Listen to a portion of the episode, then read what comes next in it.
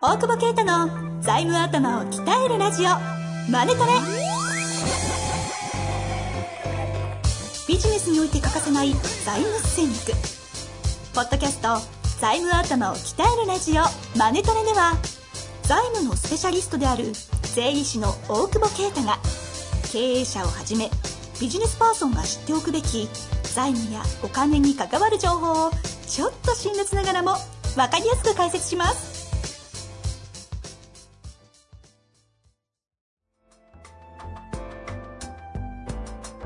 こんにちは、遠藤和樹です。大久保啓太の財務頭を鍛えるラジオ、マネトレ。大久保先生、本日もよろしくお願いいたします。お願いします。さあ、今日はですね、質問をいただいているのを一旦置かせていただいて、あの、前回11月に行われたカラーズブートキャンプワンデーセミナー。はいはいはいはい。よくわかんないですね。いや、な何がですか？えだだか題名がさ、あブートキャンプなのか、ワンデーなのか、何なのか。ちょっとそういうね、あの、クレームも起きつつ、ありつつはあるんですが、あの、今後はね、ちょっと名前を変えてやろうというい。ことで名前変えますよ、ね。そもそもですよ、ちょっとしうん整理しましょう。はいはいはいブートキャンプって何でしたっけ？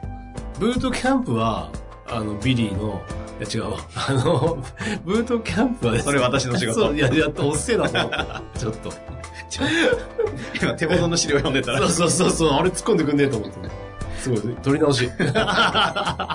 いや、えっ、と、あれですよ、ちゃんと事業計画とかを、はい。内部に必要なものを、ローカルベンチマークとかを、こうギュッと死ぬ気で作ろうとえいう企画で、えそうでした。あれで1回目ねやって2日間でこう、がっつりやりましたけなんかかなり熱くど。いや、もう、そう、し真剣ですよ。盛り上がってましたね。そう。あれがもうブートキャンプ。それを説明するっていうのがワンデーだったんですけど、はいなんだかどっちがブートキャンプなのかわかんないっていうですね。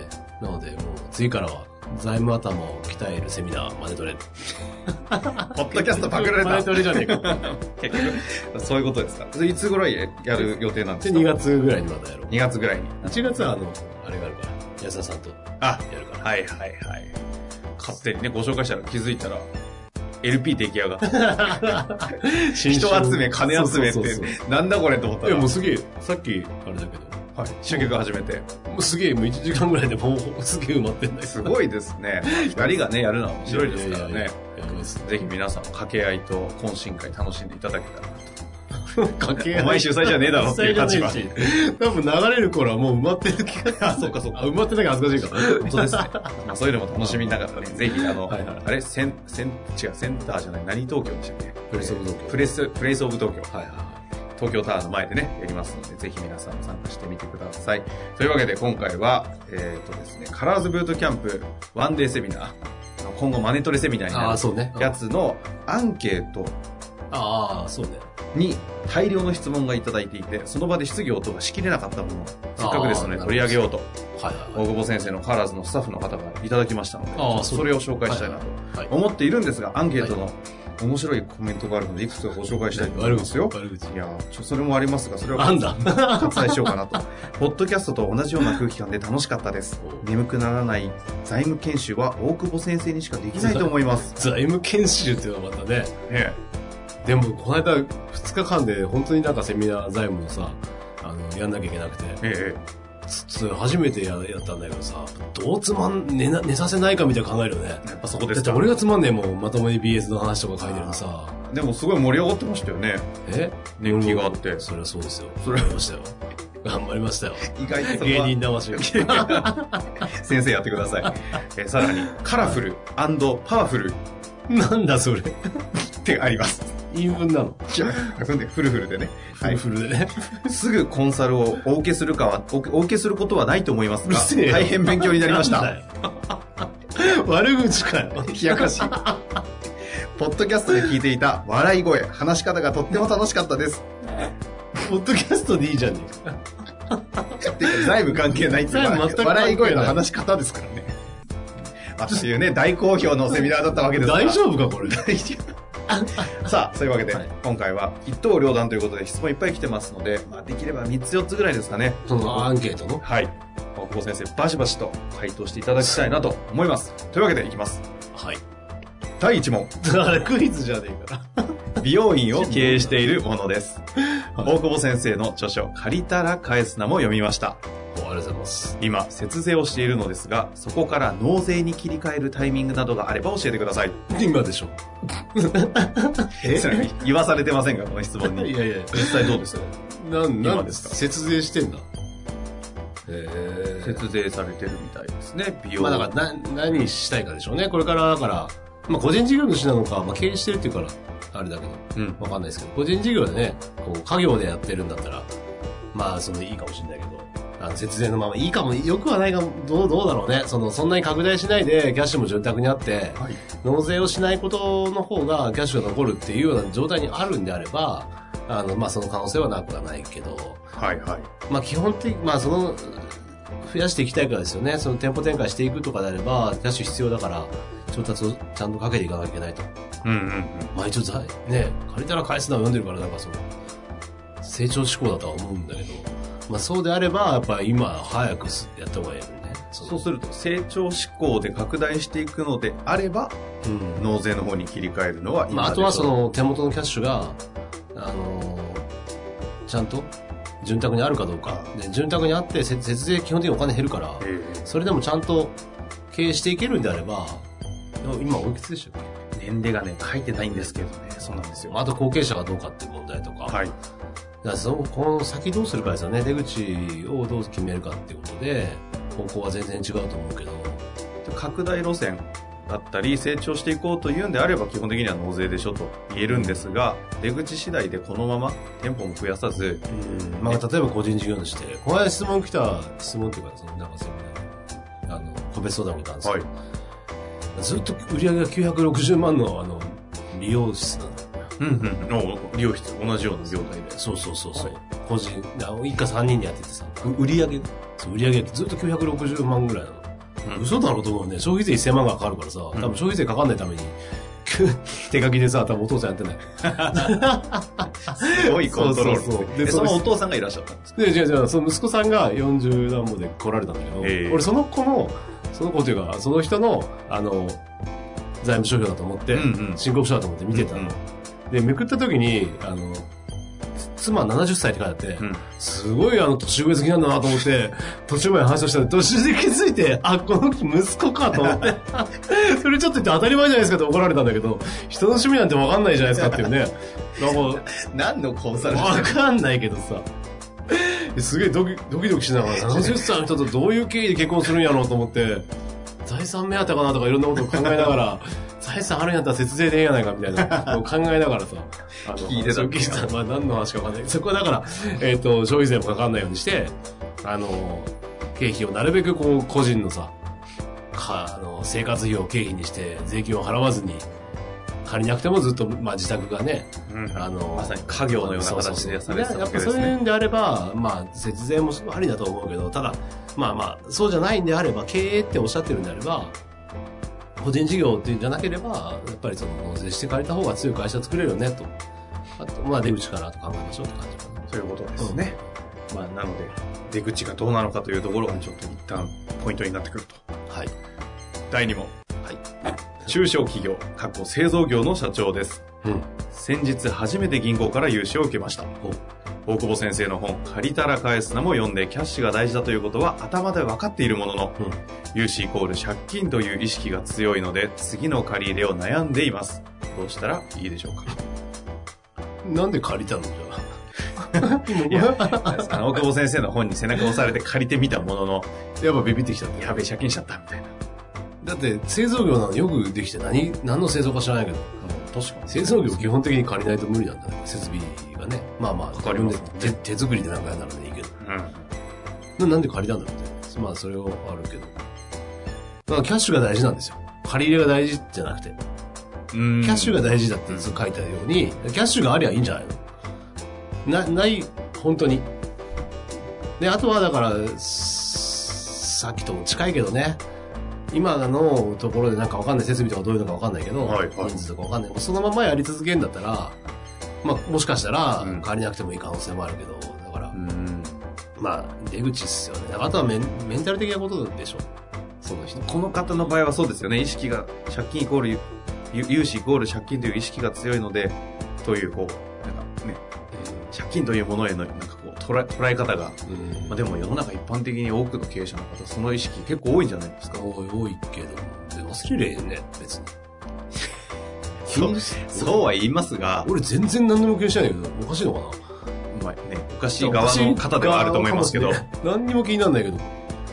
実際コンサルの現場でん顧問先にもななる前とかの方々もいっぱいいるじゃないですか。でいや、でもぱり融資はとか、ああい。うである程度借りてる人でまだ言う人はもう返せないから大丈夫だよって言って。る 借りすぎてる。借りすぎてるというかもう働いて返すには大きいよねみたいな額にすぐなるじゃないですか。事業として、ね。が一つかな。まあまああとはもう結局最終的に返すのかって話なんじゃない？返せないじゃない？じゃない。じゃじゃない。なんだこのキャラ。返さないじゃん。ねだって売るか、なんか息子が返すでしょうよ。えそうすると返さないね、実際は。だかえらそれも出口次第にはなるけど、うん。はい。ねど、どっちかなんだから死ぬんだから、多分死ぬまで全部返して綺麗にしてって、してどうするんですかって思うんですようね。ん。返さなきゃいけないと思うのが、日本の、なんですか？社会通念上のなんとなくの意識は。返すよ、誰かが。だって本当に全部返されてたら銀行困るでしょ。もうそうだからしょうがない借りてあげてるんですよ。ああそう そういう意識に切り替えろと。そうそうそうそう。メンタル的実際にそれ言われたらどんな感じで答えるんですか？いや、その中小企業、まあ今社長やってて、まあ決算書見てるんで、決算書ベースでしょうけど、うんまあちょっと仮になかったとして、借りたんすけど、ちょっと融資イコールね、借金で、次どうしようかビビってるっていうか、みたいな。ああ。だまあ、そうね。もう返せないからっていうのは一つでしょ。うん。うん。し、なんでね、ビビんなら経営しない方がいいよね。だって投資、あ調達投資回収じゃないですか。はいはい。でそれがだったら、サラリーマンやった方がリスクないから、うん。あ悪いって意味じゃなくてね、うんあの、腫れないと、自分で経営すべきじゃないと思うんで。うん。だから、売っちゃってもいいかもね。あの、大手に売るとか。大手の人物金使うっていうのがやっぱ一つじゃないですか。えうんそれは借りなくていいから。えうん。で、あともう一個行くのは、その個人保証なくても借りないですかっていう。それで借りたいんだったら、個人保証を外していく方向で頑張るしかないし。うん。だったら、その、借りないでね、何かあった時に社員を辞めさせてもいいって思ってるでしょってことじゃん。そこに。だって、ね、なるほどね、ロジ自ック的には、ね。分を売りたいからはい借りたくないでしょ、ええっていう話で、なんか明日会った時に社員絶対守れるぐらいのキャッシュあんなら借りなくてもいいけど、それができないんだったら、社員のために借りるっていう話でしょ。いいこと言った。なんか今、ちょっと意識がえ シフトし始める感覚を感じましたが、そんな感じでいくわけですね。口が商売道具。いやー、すごい、そんな感じなんですね。第3問。なんだよ、急に。今までの経営相談は顧問税理士のみでした。黒字決算を法人保険で赤字にしていますが、これは正しいのでしょうか？まあ税理士も分かりそうだね。ちょちょちょ、待ってください。どういうことですか？いや、相当今飛躍しましたよね。手数料、だってこ税理士にしか相談しない人が保険売ってくるでしょ？はい、はい分かってるよ。ね、多分ね。代理店、保険代理店されてるんじゃないかと。まあそれ自体はあれだけど、結局でも赤字で黒字、うん、黒字でなのに赤字にしてるってことは、はい。キャッシュアウトしてるから、それで全損だ、全額損金だったとしても、お金は減ってるんだよね。だからそれが払い続けられるだけの潤沢な資金があるんだったら、あの、いいんじゃないんだけど、多分普通は難しいから借りてると思うんだよね。うんだからさっきの借りていいですかの話で、借りて保険入って節税するってのは僕は違うと思うから、まあ確かに、保険買うために借り入れしてるみたいな。そうそうそうそう。わけわからないことに。わけわかんないでしょ。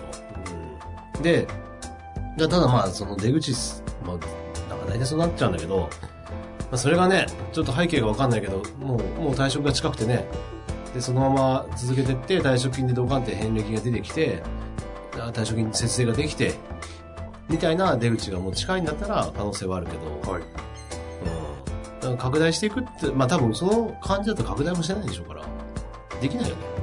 借りれないでしょ。まあそうですよね。うんその、でも出。出口はわからないですけど、現状は拡大路線ではない感じ。拡大路線じゃないでしょ。だから銀行ついてこないでしょうから。よっぽどなんかすごい担保とかあったら別だけど、うん毎年毎年赤字なんでしょ、保険払って。うん、うん。そしてやっぱ銀行貸さなくなるとは思う。ね、まあ、ある程度戦略的にやってるとは思うわかる、理解できるんだけど、それでどこ行くんだろうっていう話だよそうですよね。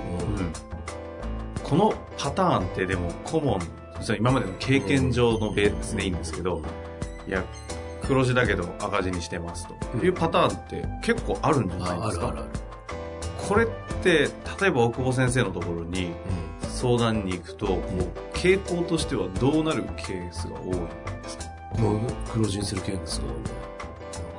え、何がしたいんだっけって話なのああ、やっぱそこに立ち返る。うん。なんか目標のその3つも全部そうだけど、出口が固まってないから、こっちもやっぱその、なんていうか、真逆の回答があり得るっていうか、さっきから多分その、聞いてる方もすごい分かったと思うんですけど、ええそんな感じしますよそうね。そうそう。全然言ってること違うやんみたいな。うん。全然変わっちゃうのよ。だから、ちゃんと出口の設定をしてあげるってところからやっぱ始めるケースは多いですよね。でそれがないと、本当に、ま、間違えた方向に突き進むので、うん。この人も本当は拡大したいのに銀行借りられないから節税してていいと思ってるかもしれないもんね。はいはいはい。そうですよね。出口が決まらないと、納税が節税も決まらない。うん出口が決まらないと、借金するか、融資を受けるかどうかも決まらない。黒字にするか赤字にするかも決まらないと。うん。